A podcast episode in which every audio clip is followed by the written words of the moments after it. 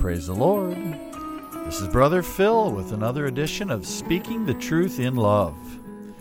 Boy, we've got a great program in store for you today. I am really excited about this. Today's message was recorded at the Rockford Rescue Mission. I am privileged to speak there regularly, once a month. And uh, I spoke on the, uh, the Beatitudes, which I'm calling the beautiful attitudes,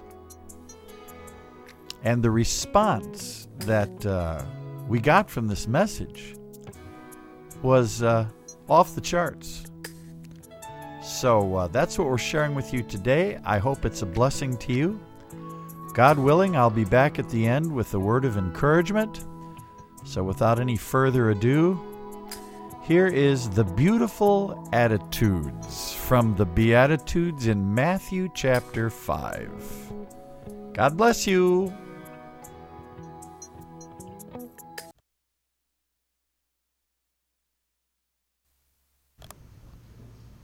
If God came to earth, you would expect him to speak like no other man before or since.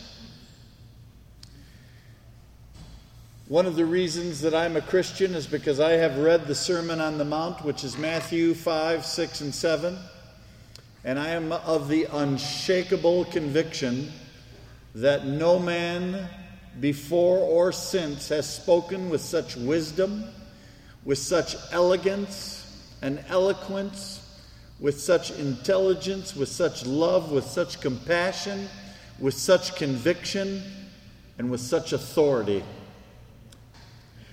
The historical context in which it lives, it's approximately 30 AD. So we're going back 2,000 years. We're in an ancient place called Israel, Palestine. The Roman Empire is ruling the world with an iron fist.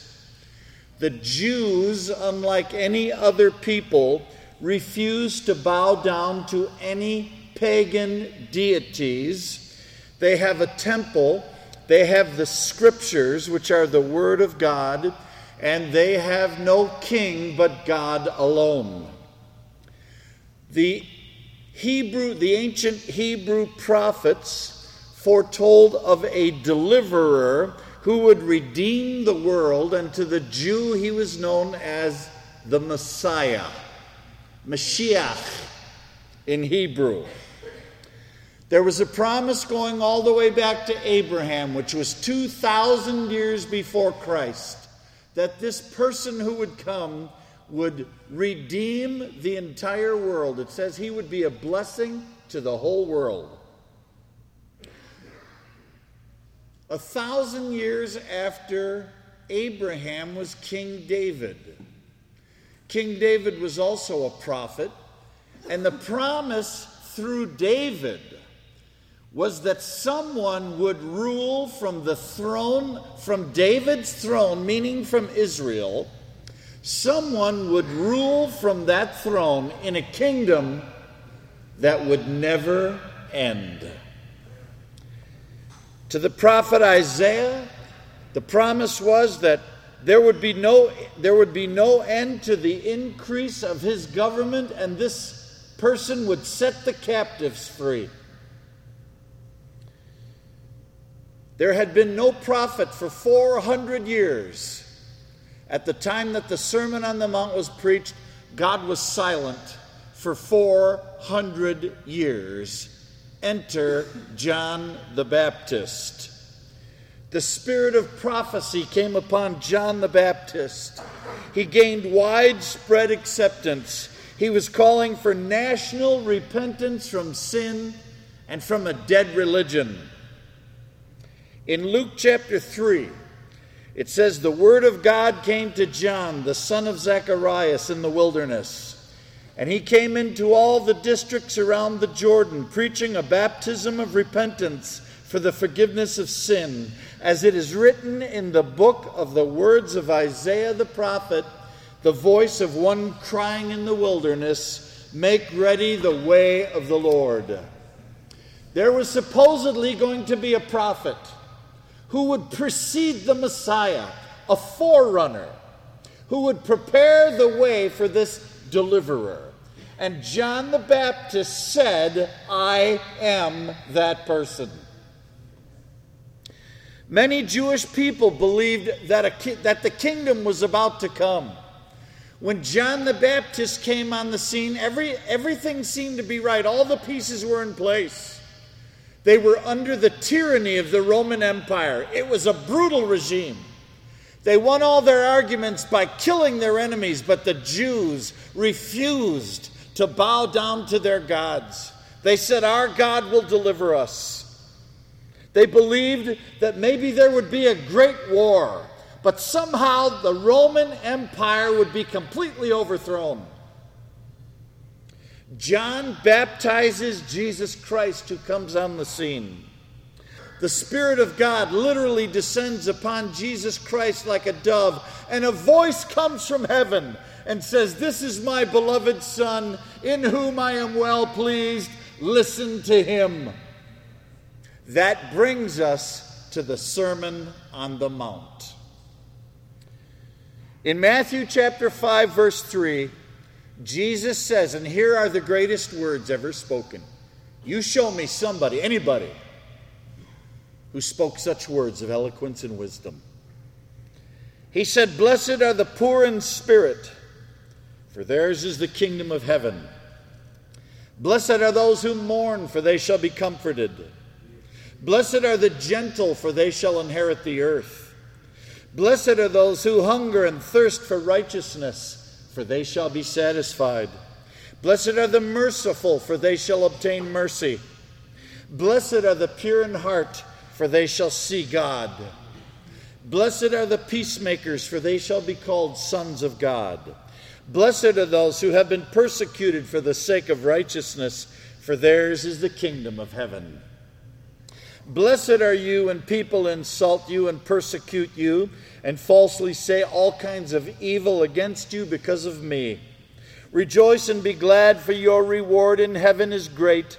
For in the same way they persecuted the prophets who were before you. Speaking to his people, he goes on.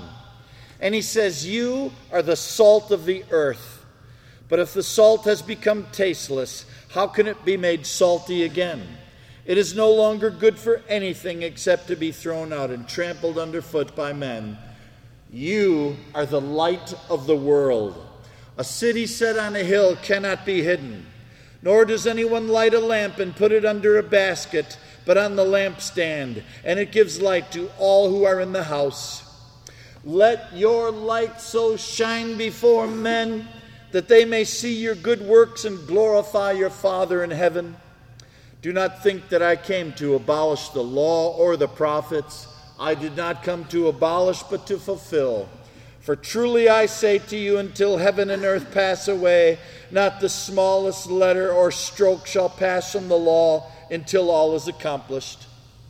Whoever then annuls one of the least of these commandments and teaches others to do the same shall be called least in the kingdom of heaven. But whoever keeps and teaches them, he shall be called great in the kingdom of heaven.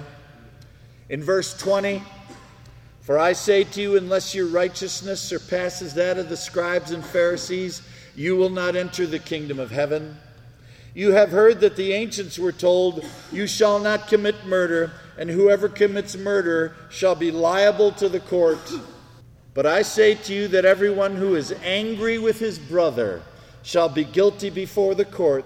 And whoever says to his brother, You are good for nothing, or, or called a fool, shall be guilty before the Supreme Court. And whoever says, You fool, shall be guilty enough to go into hell.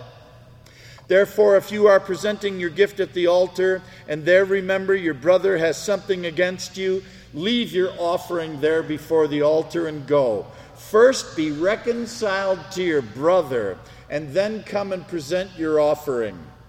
Make friends quickly with your opponent at law while you are with him on the way, so that your opponent may not hand you over to the judge, and the judge to the officer, and you be thrown into prison. Truly I say to you, you will not come out of there until you have paid the last cent. You've heard that it was said, Thou shalt not commit adultery. But I say to you that everyone who looks at a woman to lust for her has committed adultery already with her in his heart.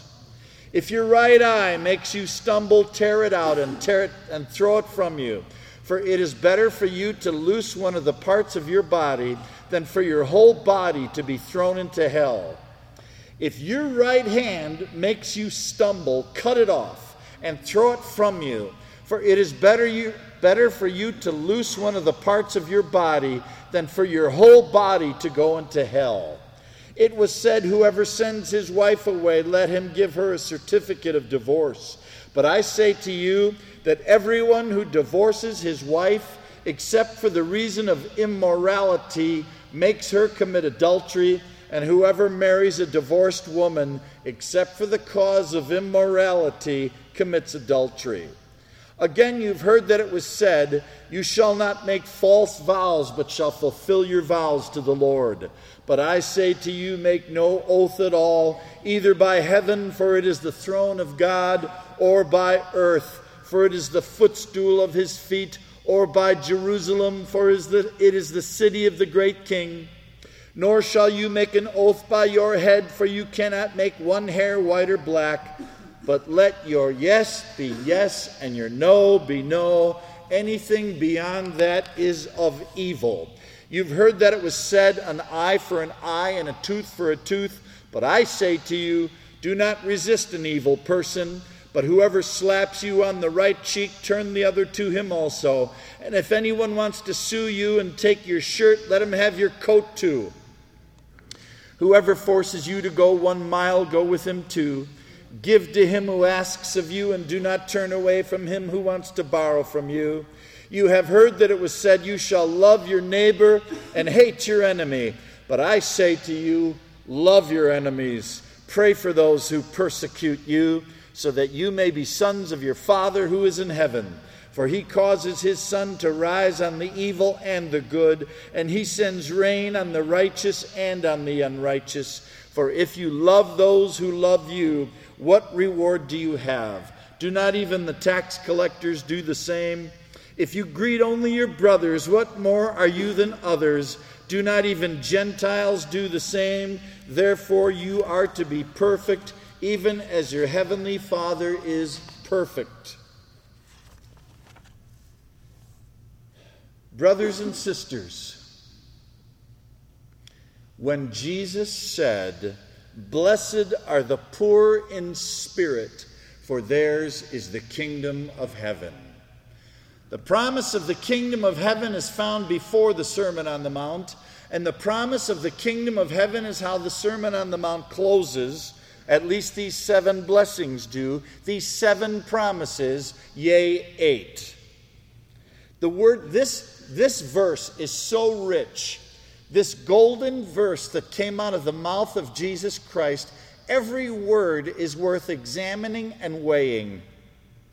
When he said, Blessed are the poor in spirit, for theirs is the kingdom of God, that word blessed, the most frequent use of that word in the Old Testament, translated bless or blessed, is the word Baruch.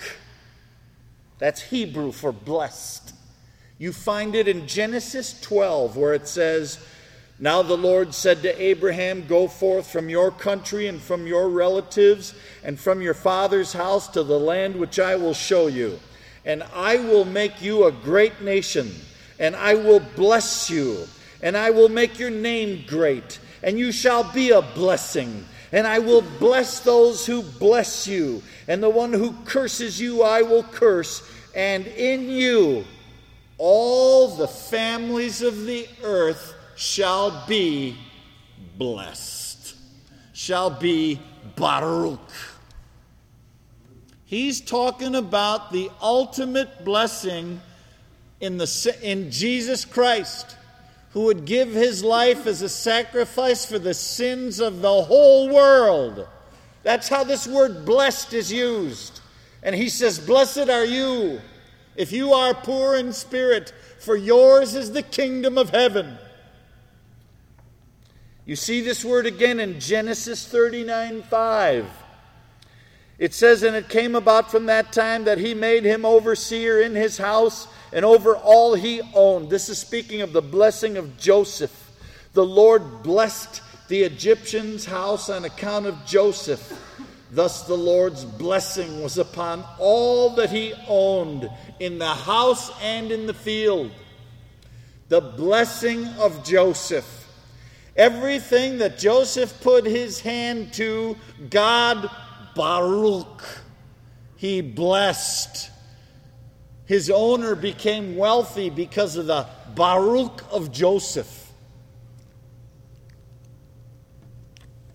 In the New Testament, speaking in the Greek language, that word blessed is makarios.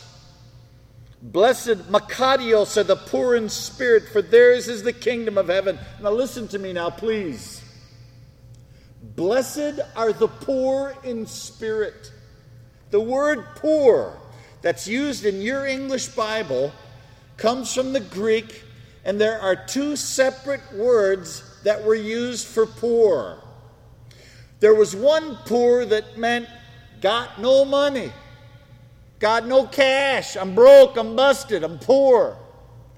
But there was another word in that language that meant totally bankrupt, absolutely insolvent, utterly unable to ever pay I said I wasn't going to yell. That word literally meant you were so deep in debt, there's no way you could ever pay what was owed. That is the word that is used in this verse. It says, bankrupt. Blessed are the bankrupt in spirit, for theirs is the kingdom of heaven. What does it mean to be bankrupt in spirit? It means completely dependent on someone giving you a donation, like a blind man on a street corner with a tin cup, totally dependent on alms, on someone giving you, on someone helping you. The man who is poor in spirit understands that apart from him, you can do nothing. Jesus said, Apart from me, you can do niet. That's Russian. Niet. Da, niet. Nothing. Zilch. Zero. If it wasn't for his sun, if it wasn't for his rain, if it wasn't for his dirt, if it wasn't for just the right conditions, there would be no food. We are completely dependent upon God for our daily sustenance. If it wasn't for God, even if you had food on the table, can you take credit for your eyesight? Is it do you have anything to do with the fact that your brain is functioning properly? Is it up to you for your nerves and muscles? If it wasn't for him and his eyes and your brain, his eyes causing the, him giving you the ability to see, him giving you the ability to think, you wouldn't even be able to get the spoon in your mouth.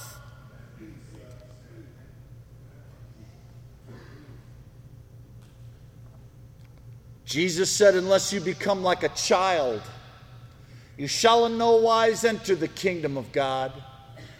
He doesn't he didn't say childish. He said childlike. I've had 5 children. And I'll never forget the first time I came downstairs and I saw my firstborn son David sitting in a high chair and for the first time I saw him eat solid food.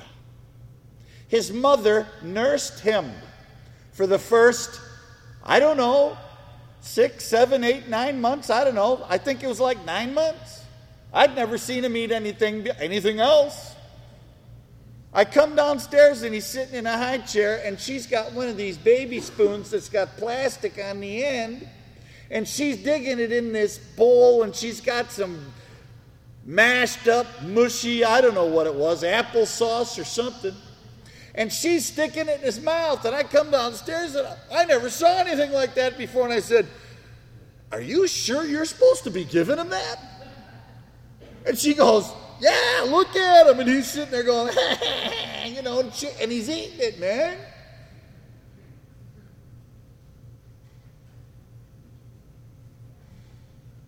He never doubted his mother.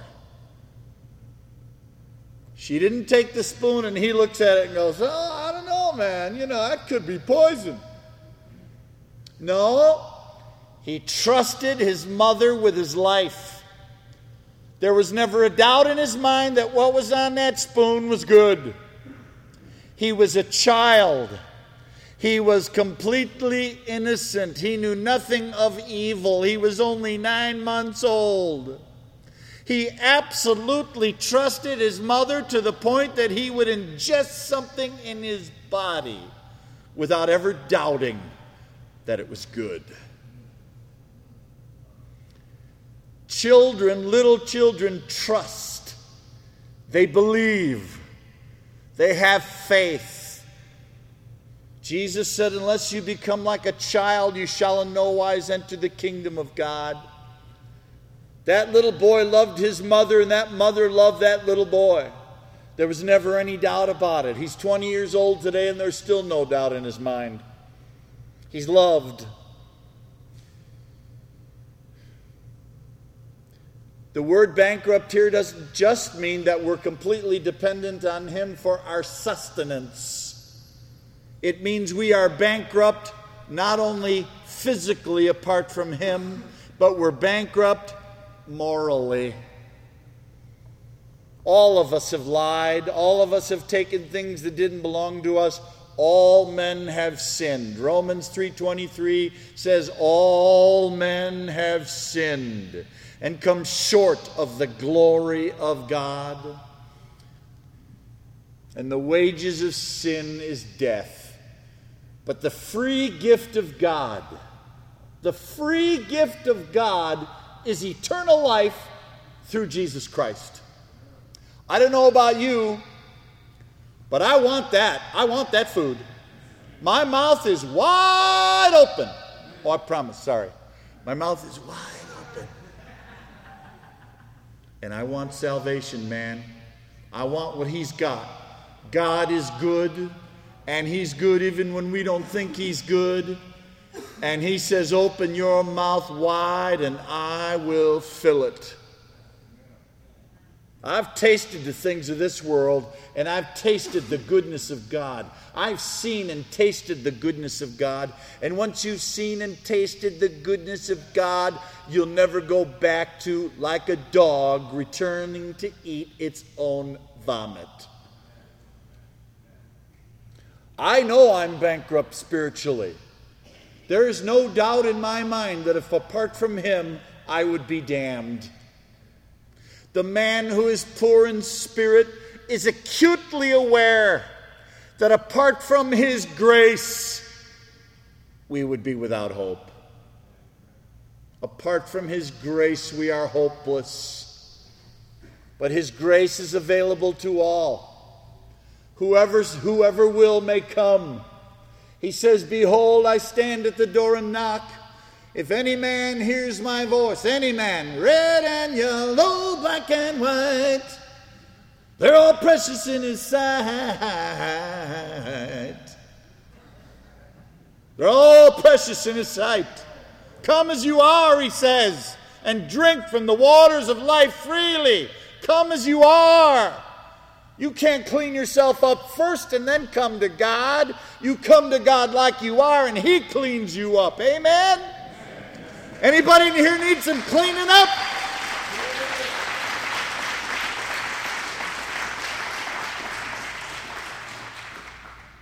The man who is poor in spirit is the man who realizes his need for God's grace and for God's mercy.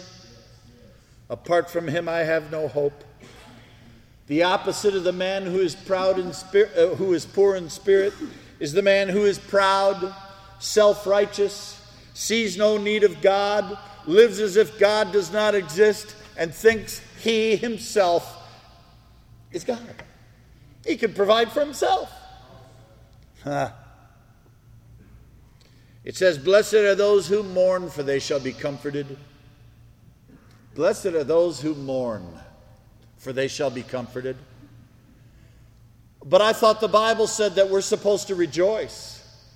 I thought the Bible talked about having joy unspeakable and full of glory. Listen to me, saints and sinners alike. You're looking at a man who is clothed with a robe of joy and anointed with the oil of gladness, because I know that my Redeemer lives.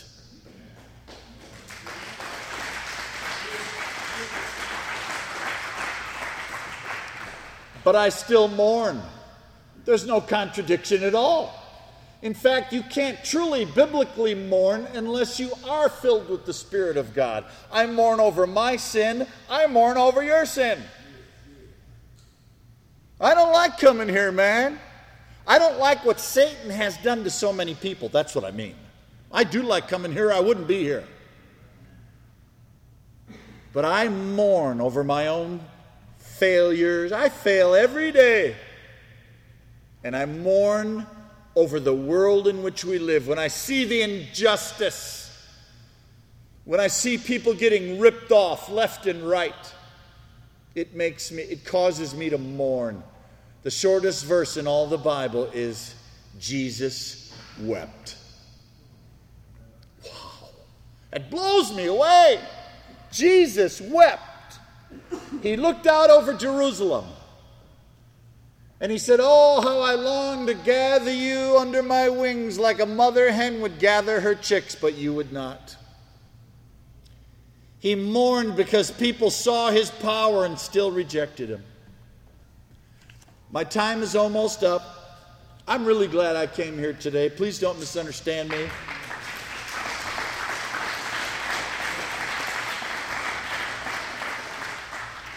Thank you for that. Thank you for that encouragement. I love you guys. If I could touch you on the forehead and make it all go away, I'd stay here as long as it took to touch everybody's forehead. But it ain't me. There's nothing good about me. It's Christ in me the hope of glory. But I want to leave you with this thought you are not the product of a broken home, you are not the product of a devastated economy. You are not the product of a lack of education. You are not a victim. We are the, we are the result of our own thought processes. We are what we are and we are where we are because of what we've allowed to go into our minds and what we've allowed to live in our hearts and what comes out of our mouths.